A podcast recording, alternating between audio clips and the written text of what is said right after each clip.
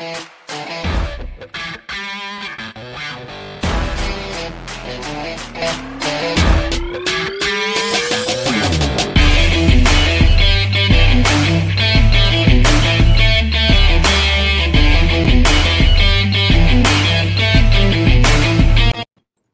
literally cannot help but to jam out to that guitar riff every time the intro kicks. Welcome back. I'm Ethan Michael, your friendly neighborhood atheist. And alongside me is Taylor, the anti-bot. Taylor, how are you? Good. How are you? I'm doing well. So we're going to be talking about MLMs today. And I'm really excited because I grew up in a family surrounded by Amway. So I would be a part of all those meetings that they would have at the house. My grandma had her own product room where people would come in and purchase everything. This was actually quite a long time ago before they went digital and became Quickstar and then resorted back to Amway. But anyways, before we get started, could you tell the audience a little bit about yourself? Yeah, so I am the Anti-Bot. That's my channel on YouTube. My channel is a dedicated anti-MLM channel. So I debunk the myths surrounding multi-level marketing. I actually go into other, like some other business scams as well. And just kind of talk about what is actually going on in these companies, the tactics they use, whether or not they're actually legitimate. And stuff like that. And what made you get into MLMs specifically? So the story actually, I'm not sure if you want like the whole long story, but I actually got introduced to them about 6 or 7 years ago because I had some family that became involved in Young Living. And Young Living is a MLM that sells essential oils, and they kind of claim that their oils are medicinal and that they can heal and cure all these different illnesses. So I had some family members that got involved in that, and they actually wanted to bring me and my husband, Drew from GM Skeptic, they wanted to bring us like into the company under them in their downline. And they promised that if we did, well, not promised, but they highly suggested that if we did that, then we would be able to pay off our student loans, which was really important to us at the time because we were both in college.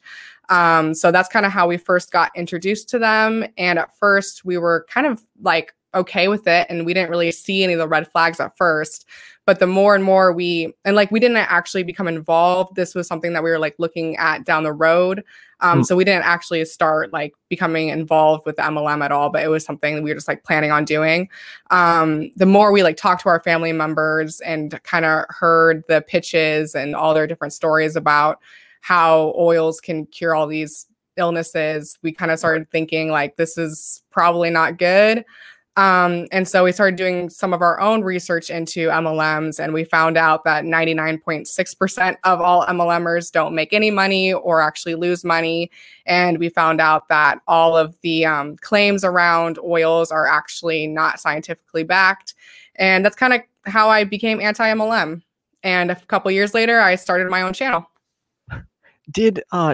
When you were going through this with your husband, was one of you more leaning towards it and one against it? And did either one of you have to talk the other one kind of off the ledge, or get one to, kind of see, I guess the light would be the best way to say it? I think that we were both kind of on the same page for the most part. I actually kind of saw the warning signs before Drew did. And I researched on my own, and then I showed him some of the things I was finding on the internet, and that got him kind of thinking that this wasn't good too. So I guess I initially was the one that was more against it, but it kind of like was along the same timeline. Okay. And for those that are unfamiliar with what multi-level marketing is, could you give a brief explanation of it? So multi-level marketing, MLM companies are companies that don't use a salaried sales force. So instead of getting salesmen and doing advertising, they hire people have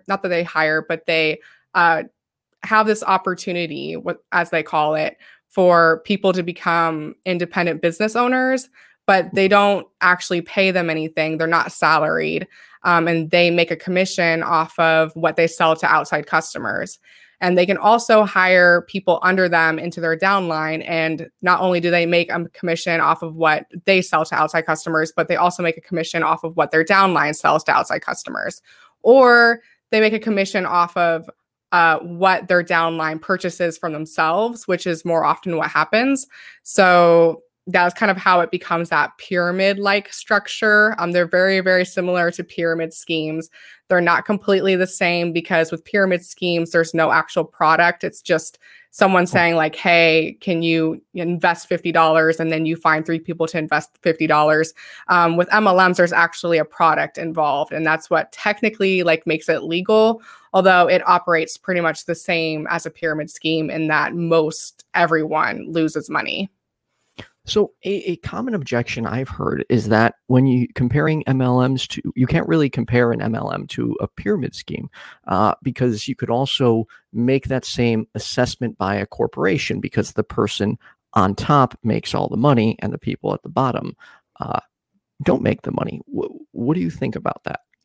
I've heard that one a lot too. So what I say to that is that the difference is employees at the bottom are still making minimum wage. And I know in the US we have a minimum wage problem, but they're still guaranteed a specific salary. With MLMs, you're not guaranteed anything. And so what we see is that few people at the top are making 90% of what's made in an MLM while everyone else is losing money. So it's really not the same comparison. And also the people that are hired into a traditional company, they're hired for specific roles like accounting or operations, like you're going to do a specific job. With an MLM, they're just hiring an endless chain of salespeople, which really doesn't make sense because then you're just saturating the market. Right. Earlier you said that 99.6% don't make, is that any money or aren't successful? They don't make any money or they actually lose money. Wow. That's a rather high percentage of people. Why do you think with such a low success rate, they're able to keep people inside of them spending money? So there's a lot of tactics that are used and people actually compare MLMs to cults, and there's actually cult psychologists who label MLMs as commercial cults. So they use a lot of like deceptive tactics to get people involved. They tell them, no matter if you're not making any money right now, just, hold in there. Eventually it's going to pay off. Eventually you're going to start seeing that turnaround and you're going to start making money. And there's this dream, right? So like when they try to get anyone involved in the MLM in the first place, they sell them this dream of what it's going to be like once you're in the MLM. You're going to be making so much money. You're going to have all this time freedom. You're going to be able to spend time with your family and friends. And so people really attach themselves to that idea. And they think that as long as they keep, holding on and they keep working, that eventually they'll be making that money and they'll be able to achieve that life. So it's really selling them a dream that they'll never achieve, but they have that idea in their head. Are you saying, was that doctor saying that all MLMs are cults or some LMM? Yeah, I keep getting tongue twisted. I know, it's hard to say. I don't know, because that sometimes seems like such a harsh term to use because most of them are, in my opinion, they're genuinely trying to be successful. At least the people at the bottom are trying their hardest. So what specifically makes it a cult? Yeah. So in my opinion, they all have cult-like tendencies, but they're not all full-on cults. And we have to distinguish between what is a cult and what is a destructive cult. And I'm actually taking that from Steve Hassan. And he's the cult psychologist that labels MLMs as commercial cults. But there's an entire criteria, and he has the BITE model, which stands for behavior, information, thought, and emotion control. And there's a list of different attributes that if any sort of group or organization hits all those attributes on the list, then that means that they're more likely to be a destructive cult. So some of those things on the list are like keeping information hidden, which MLMs definitely do because they are never upfront about the actual failure rate of anyone that joins. an insider versus outsider group. So in a lot of MLMs, they kind of create this bubble where they really want their participants only talking to other people that are in MLMs. And if someone has like family or friends that are critical of MLMs, the MLM will tell them to distance themselves from those family members. So it's really creating this like us versus them narrative. Things like love bombing, when they're trying to get someone to join, a lot of the time they'll like hit them with a bunch of just good things about them to try to make them feel good so that they'll be more open and receptive to joining. There's a bunch of other criteria too that a lot of them meet. Yeah, I have noticed that, and this isn't true with everyone I've met, but in a lot of scenarios where you're talking to someone and you're just asking questions and they get defensive, and then before you know it, they're saying you're not being supportive of what they're doing. And I don't understand that because, for example, when I was running a DJ business, I had most of my friends were incredibly supportive. But when people asked me challenging questions or wanted more information, I didn't distance myself from them. So why do you think that's happening so much? Is this really ingrained in all these MLMs to get you to stay away from people who disagree with you? I would say to a certain extent, it is ingrained in most MLMs. I think different MLMs kind of do that to a different degree. But it's so that their members aren't hearing any dissenting information. They don't really want their members hearing what critics have to say about it, or they don't want anyone showing them the actual failure rates or the studies that have been conducted about MLMs, because if they saw that information, they could potentially decide to leave because they'll realize that this is probably not going to work out for them. And the MLM is only sustained by their distributors, thousands and thousands of distributors or of independent business owners, because these distributors are actually their customers. So if they no longer have that distributor base, they no longer have their customer base. So they're really invested in keeping people in. What about to the people that are, and granted it's rare, but there are people who make it and swear by it. Is there a downfall if you're one of those people in continuing working within an MLM if you're successful? So that's kind of a tricky thing, because I don't want to be telling anyone, you know, that what they should or should not do. But in my opinion, if you are one of those successful people, I do have to question then how many people are in your downline, and of those people, how many people are losing money every single month? Because more likely than not, the only reason you're at the top is because you're really, really good at recruiting and you built a very, very large, extensive downline of people who statistically aren't making money, or they're probably losing money. So to me, that's not ethical. But yeah, I can't exactly tell people what to do or not to do. Is it true that they disproportionately target women? Yeah, that's definitely true. Definitely target stay-at-home moms because of the whole like working from home aspect. So I think the statistic is, I want to say 76% of everyone involved in MLMs are women. I'm pretty sure that's correct. And is that specifically because women are more likely to stay at home, or why is that? Is it stay-at-home moms specifically? It's women in general, but we found it's more likely stay-at-home moms because of that, like being able to work from home aspect. And they also, a lot of companies, they have products that they sell that are kind of targeted towards moms who really are concerned about their kids. So it could be like something that's medicinal or just any other thing that could help them with their family. So they'll really target and say like, hey, if you, what you should be doing to be a good mom is to use these products on your kids, or you need to start this business so that you're bringing in some money for your family and helping your husband. So they use concerns that like moms already have and kind of use that against them. A lot of the factors you talked about reminds me of Scientology. Is there like a similarity between them? Because it seems like this association from people who disagree with you or calling them, you know, a quote, a suppressive person. It just seems oddly similar.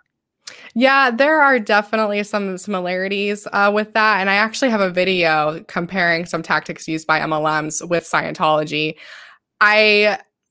Scientology is very, very destructive. And I don't want to compare MLMs to Scientology directly because I think Scientology is definitely more destructive in its nature.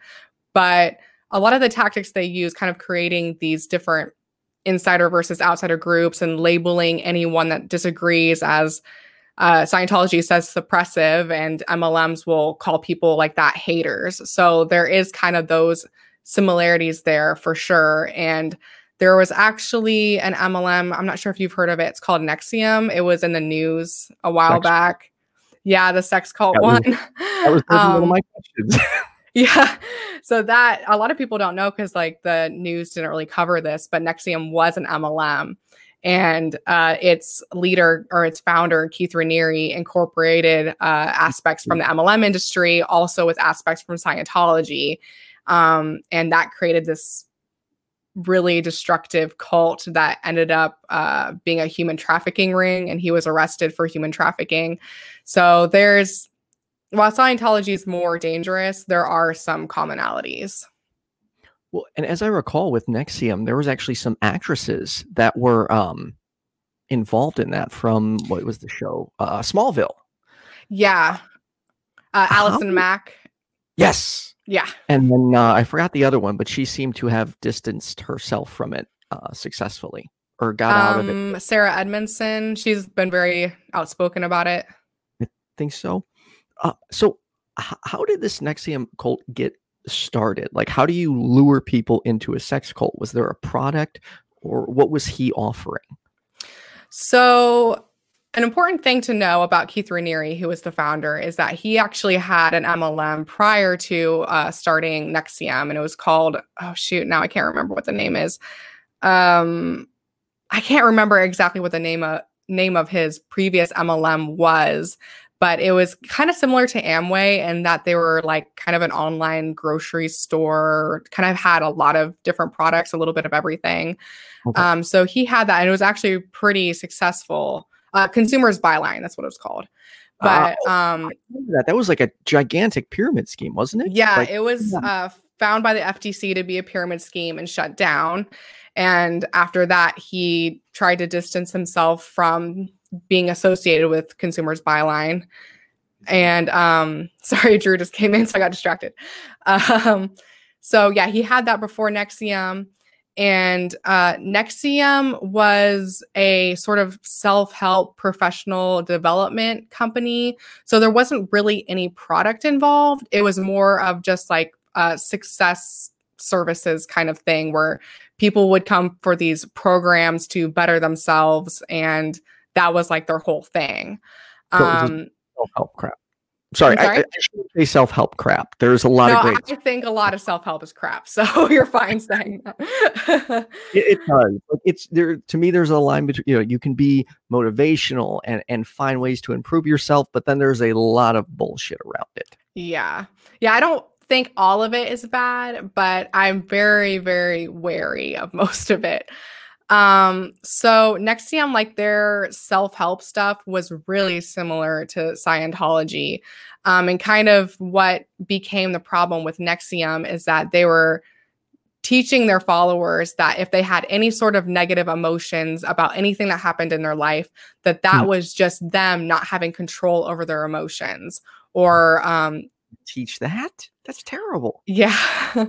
So like anytime something would happen, and then a person would have this like negative reaction to it, and rightly so. And they would say, no, that's just your past trauma, or that's just you not being able to control your emotions. And so that's why you're feeling that way. And so this kind of led to Keith taking advantage of women sexually. And when they would object to this, he would say, oh, well, you're just having a negative reaction because you have past trauma you haven't dealt with. And this really isn't that big of a deal. And if you could just see how this could help you in the end, then you would be fine with it. So he found a way to rationalize and make people think that these horrible things that he was doing wasn't a big deal.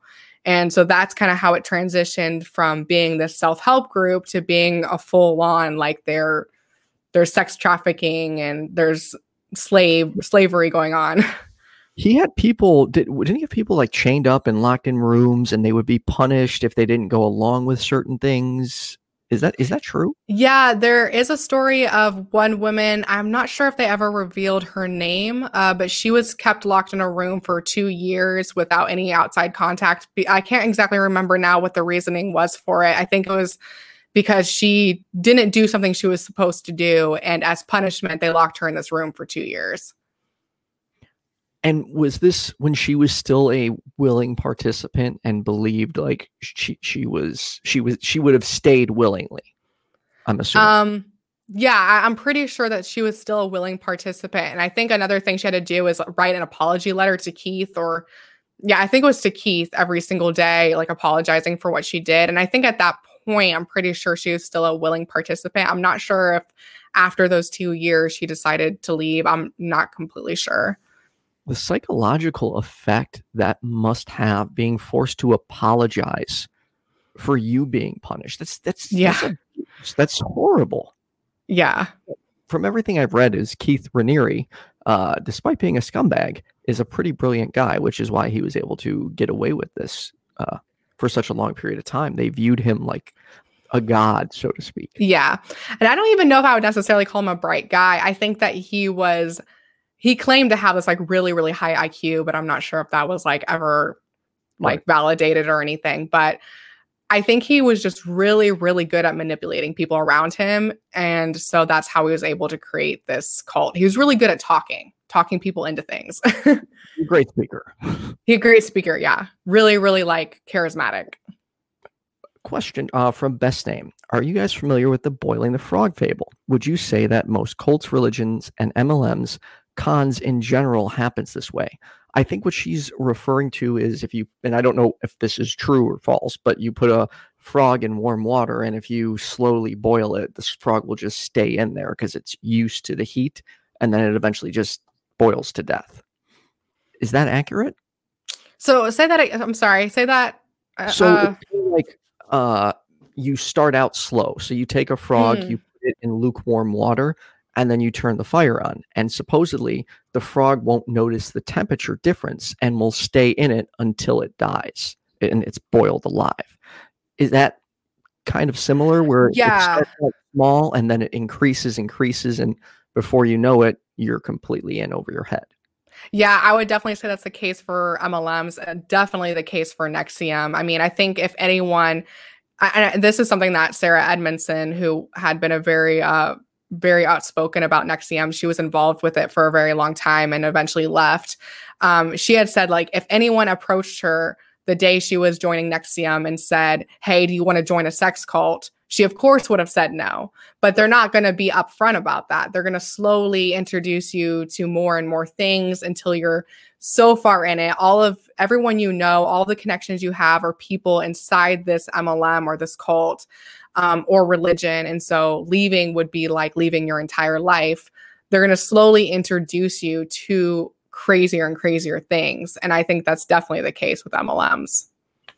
And that, you know, the sex cult aside, pretty much sounds like what they all do. They want you away from your friends. They want you away from your family, and they only want you exposed to their material. So they're going to keep you essentially connected at all times. With a job, a normal job, you get to go home and disconnect.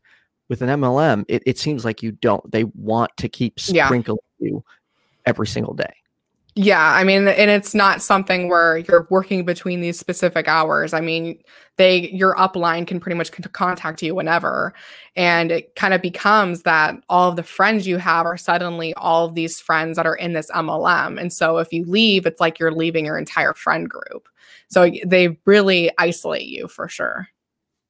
And one of your videos had mentioned that COVID, as a result of COVID, MLMs had increased dramatically.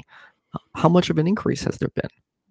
I'm not sure what the specific like statistic is on that. I know that like we've seen kind of more pitches. I'm not sure if there's like actual data on how many more people have joined, but we're kind of seeing people use COVID as a motivating factor in trying to get people to join. So especially since there's so many people that are out of a job right now.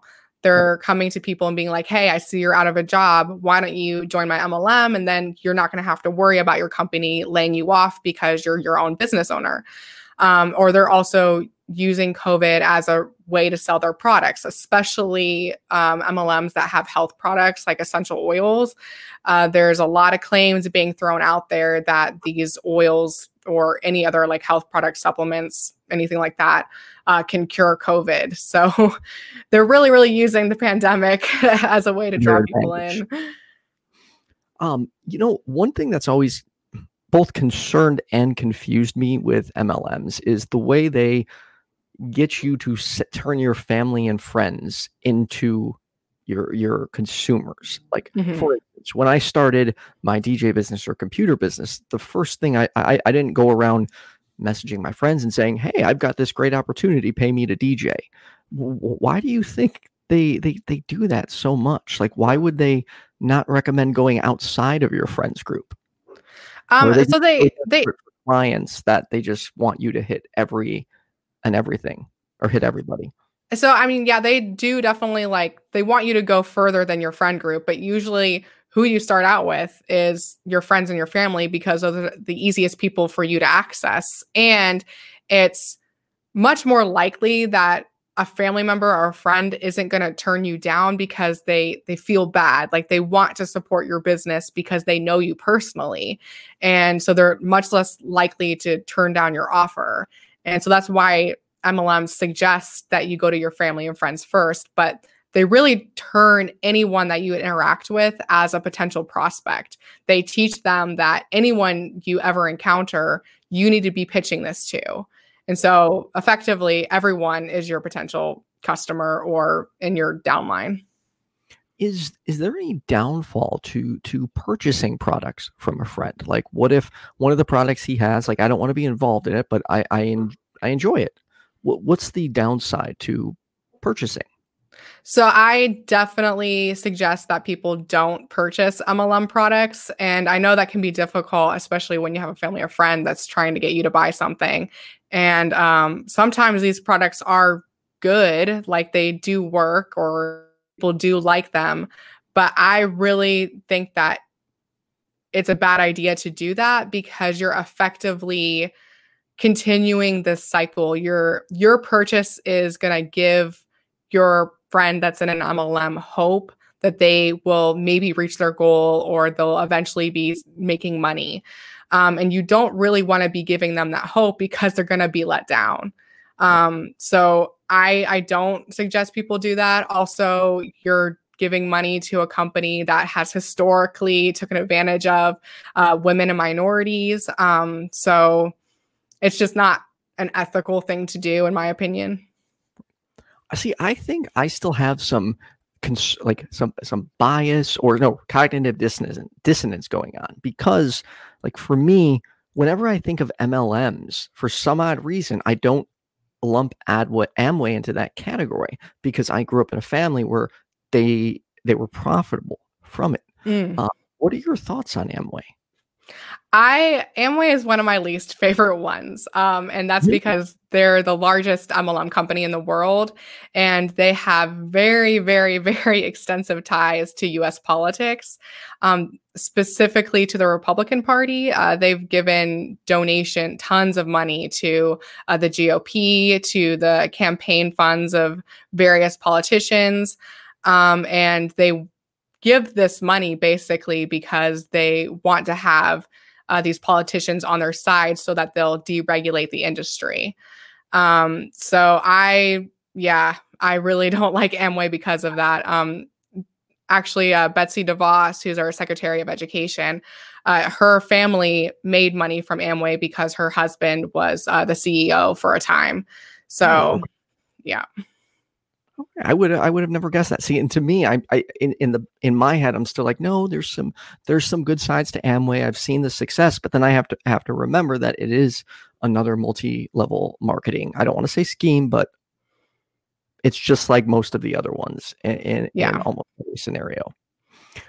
Question from our audience: has Taylor received any threats due to her great work exposing MLMs on her channel? And I have to say, great work. When I went to your channel, I was pretty hooked on. Thank you. And once I heard you were doing MLMs, I was immediately like, I have to talk to her because it's always been a fascination of mine. Thank you. I appreciate that.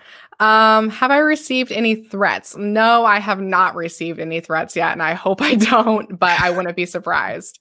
Especially as I continue covering different companies, there's always the threat that they're going to take legal action against you for defamation or whatever. So that hasn't happened yet. I'm hoping it doesn't happen. I hope not too, because I enjoy your channel and I would love to see it continuing.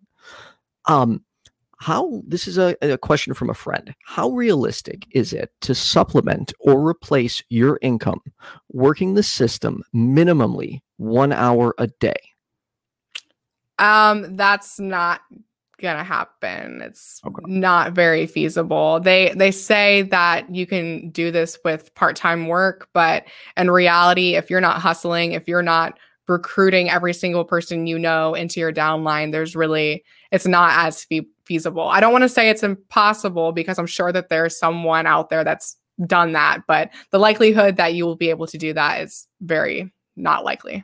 Yeah, I've had actually two different people say that to me recently. One was someone who does stocks. He's in some type of a stock trading MLM. Oh, interesting. Yeah, he's like, it's not what you think it is. All you do is sign on in your free time and trade stocks, and you start making money. But then right after that, he's like, but if you want to get involved, and then he proceeds to go into his sales pitch, but he's like, I don't really have to spend much money. So I wish I remembered the name of the company so I could ask your thoughts on it, but I don't remember it at all. But it has something to do with trading stocks in China. Huh. That's really interesting. I'm not sure, because I actually don't know of any MLM that's like stock trading. So I'd be interested. I will, after this is over, I'm going to go ahead and I'll send him a message on Facebook, and I'll find out the name and send it to you. Okay.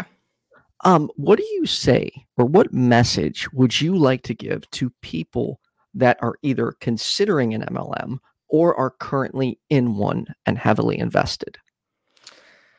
So for someone who is considering joining one, I would say, does your company have an income disclosure?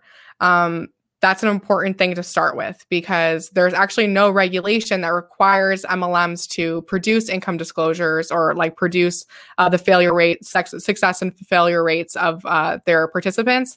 But a lot of them do. So if you can get your hands on your company's income disclosure and see, you know, how many people are actually making money, and then kind of determine, is that something that you want to pursue, having that information. I'd also say, look up research that's independent from MLMs. So just look up the FTC's guidance on MLMs. They have an entire webpage that's dedicated to that. I think the webpage is about MLMs and pyramid schemes. So the FTC does kind of lump those two things together, which should be a red flag. Right. And yeah, ask whoever's trying to recruit you, ask them how much they're making. They probably won't tell you that information, but if you can at least ask them, and if they have any sort of transparency about that, that's a place to start too. And just keep your eyes open for any red flags or tactics they're using that seem deceptive at all. Just be on the lookout for that. I would say for people that are heavily invested, I would just ask that you keep a record of how much you're making. So keep a spreadsheet with all the sales you're making versus how much you're actually spending, because a lot of times people will see sales and they'll just like, oh, yay, I'm like doing good because I made this sale. But you also have to consider, how much have you spent on buying products for yourself? How much have you spent on training materials, on advertising, on website, on going to your MLM conference. Those are all expenses that you need to include. So just keep track of that so that you can see whether or not this is actually profitable, and maybe decide, hey, you know, if 6 months down the road, if I'm still not making money, maybe I need to consider leaving. So mark that date on your calendar so that you are aware of that and you don't just keep going on with it without realizing that this might not be a wise investment. I think this is this comment here. See if we can address this. My girlfriend just joined an MLM, and I told her she was being exploited. We had a thorough discussion about it, and she agreed that it was exploitative, but decided she wants to give it a try. How can we help Caleb out here? I wonder what MLM it is. And I also would wonder, has he researched this? Has he like presented her with the research? A good article to look at is a study conducted by John M. Taylor. If you just put in like FTC MLM into Google, that should come up. If you can maybe present her with that information, that might be helpful for her to see like outside research on it. It's kind of interesting that she thinks it's exploitive, but she still wants to give it a try. That is concerning to me because once you give it a try, they're only going to try to like suck you further in. I just want, oh, sorry, go ahead. Pampered Chef is the one. Are you familiar with Pampered Chef? Yeah. That's, it's been around for a long time. Yeah. I wonder why she agrees it's like exploit. I can't say that word right now. Exploitive. I guess. Yeah, exploitive. She agrees it's exploitive, but she still wants to give it a try. I maybe try to see what it is about it that she wants to still try it. Like, is it a friend that's getting her to join? And she feels bad, like kind of turning that down. I would maybe try to like ask her questions about why she still thinks this is a good idea and maybe get down to like the core of it. That could be helpful. Okay. If you do have any questions for the anti-bot, tag me and we will get to them in just a moment. Now, in one of your videos, you talked about Ideal Health and them taking I think that's the name for they took the urine. Yeah. Okay. What's the deal with that? What kind of company takes your urine, or what kind of multi-level marketing company takes your urine? Yeah. So Ideal Health was a supplements MLM. So their whole thing was they would have people give pee samples and then ship the sample to the company that would, I guess, analyze it and then develop like this specific supplements for you and your body. Obviously that's kind of BS. If you're trying to send your pee anywhere, that should be a red flag. But Ideal Health was actually, sold to a company called the Trump Network. It became the Trump Network, like Donald Trump. He actually he didn't own the company, but he, gave them his branding and he was heavily involved with the company. So Trump Network isn't around anymore. I'm not sure. I can't remember. I think that Ideal Health became something else after that. But yeah. Okay, sorry. One of my friends was commenting, and I just wanted to let him know if he's in a multi-level marketing one, and let him know if he has any questions to go ahead and just put it in the comments. Earlier, you talked about some of the deceptive tactics. The tactics. I cannot talk today at all. Could you perhaps expound on that? Deceptive tactics. Yeah. Yes. Let me just pull up the BITE model because that's going to be helpful for me to see. So the BITE model is really what I use to determine how much of a cult something is. So hold on one second. Let me just look at this. A determination of how much something is a cult? Yeah, so if... Oh, I see. Okay, let me put that in the YouTube comments. Yeah, so this the BITE model is a way that if a group meets a lot of the categories under the different like behavior, information, thought, and emotion control, if they meet a lot of those categories, then that means they're more likely to be a destructive cult. So under behavior control, regulate individuals' physical reality, dictate where, how, and with whom the member lives and associates or isolates, manipulation and deprivation of sleep. That's something that we do see in MLMs because, like I said, they pretend that like you don't really have to put in that much work with it. But right. In reality, people are spending like 50 to 60 hours doing this kind of thing. So they end up going without a lot of sleep. And when you're sleep deprived, that makes it a lot harder for you to make good judgments. So Eddie, to answer this question, you'd want to go back to the beginning of the video. And she talked about, an MLM she had started out with and how her and her husband determined and investigated that, they didn't want to get involved in it. And was it her MLM or her upline? It was the MLM as a whole, correct? How long? He's asking me how long I'd been in an MLM? Yeah. Okay, so I never actually joined. I was thinking of joining basically for a long time, and I had family members who wanted me to join their MLM. It was Young Living, so I was never actually in it. But and luckily, I researched on my own before I actually joined. So, Caleb is still commenting, and this is actually interesting to me. She says it's no worse than working for a regular corporation, and she thinks she can make money. She joined under a friend.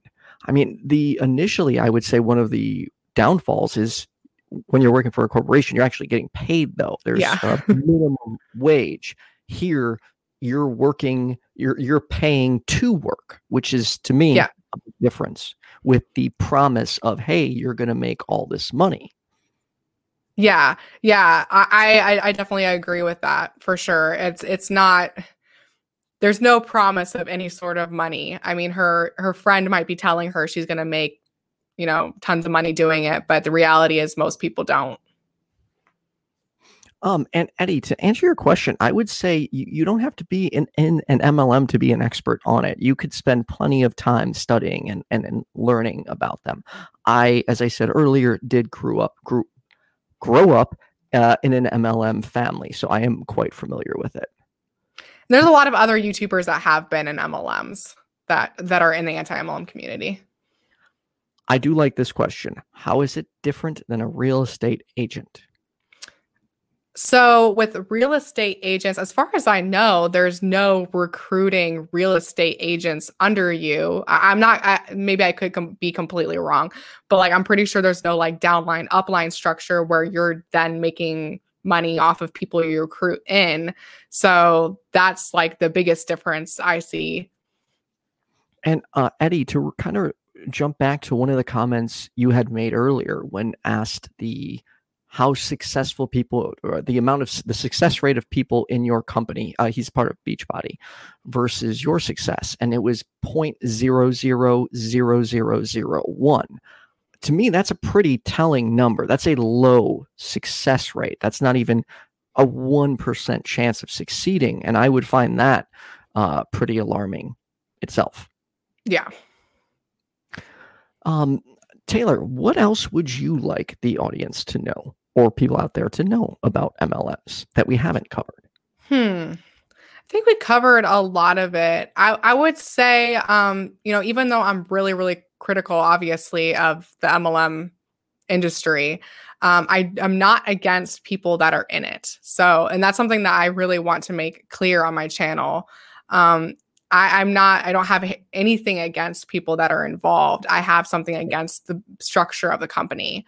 So, and most people involved in MLMs are really honest people who they just really believe that this is a good thing and that this will work out for them. So no one's trying to scam anyone else. The majority of people aren't trying to actively scam. I do think that the people that are closer to the top, I do think there is some aspect of them having some tactics that could be scamming or considered scam-like, because I don't really think it's possible to be at the top and not know that anyone that you've brought in the company under you is not very likely to be making any money. I'm sure that that has to be your knowledge.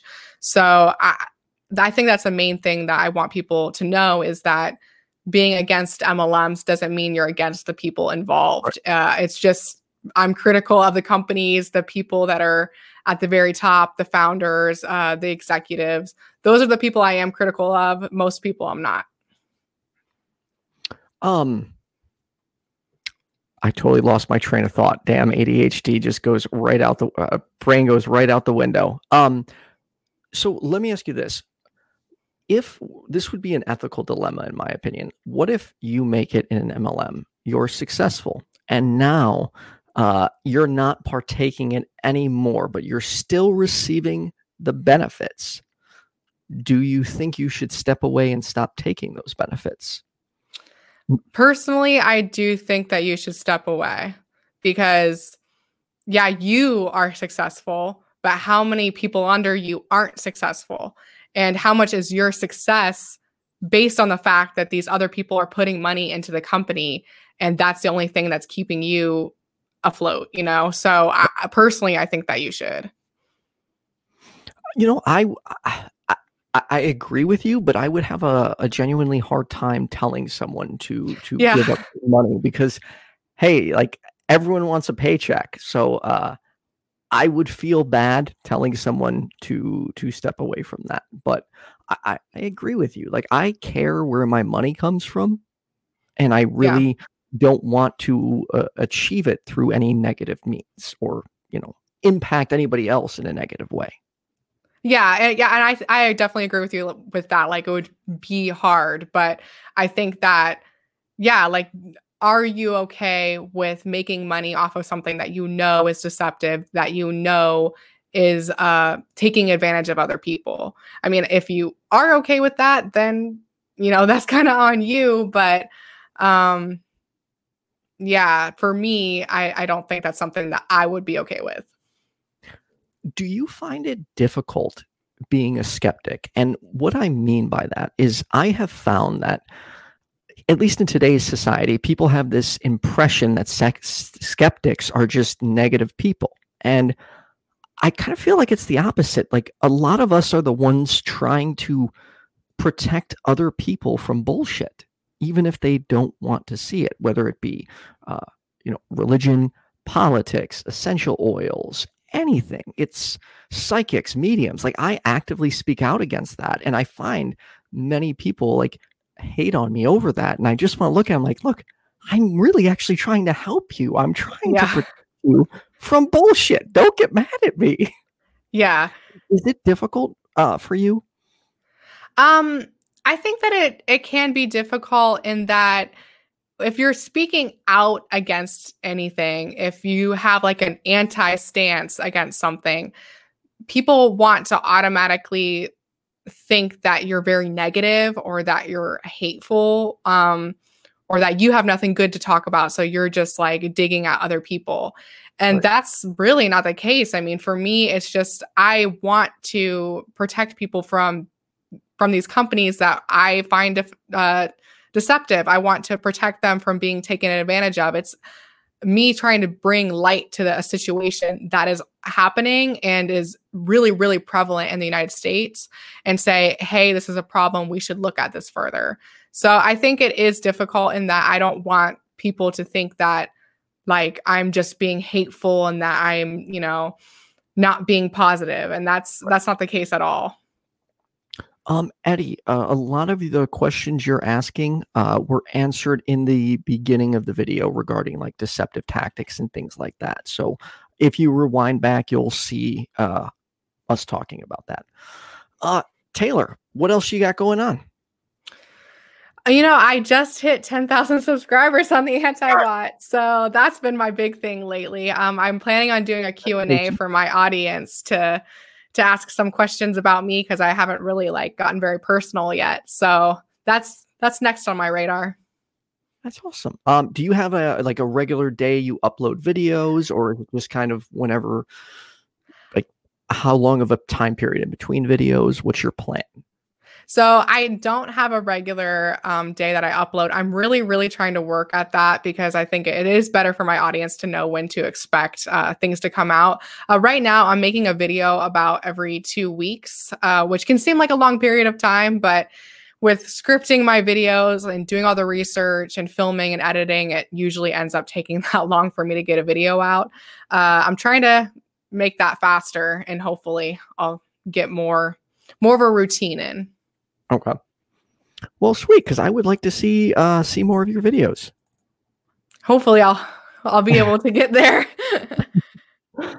Real quick for everyone watching. I just want to put my schedule out there. Tonight at 9 PM.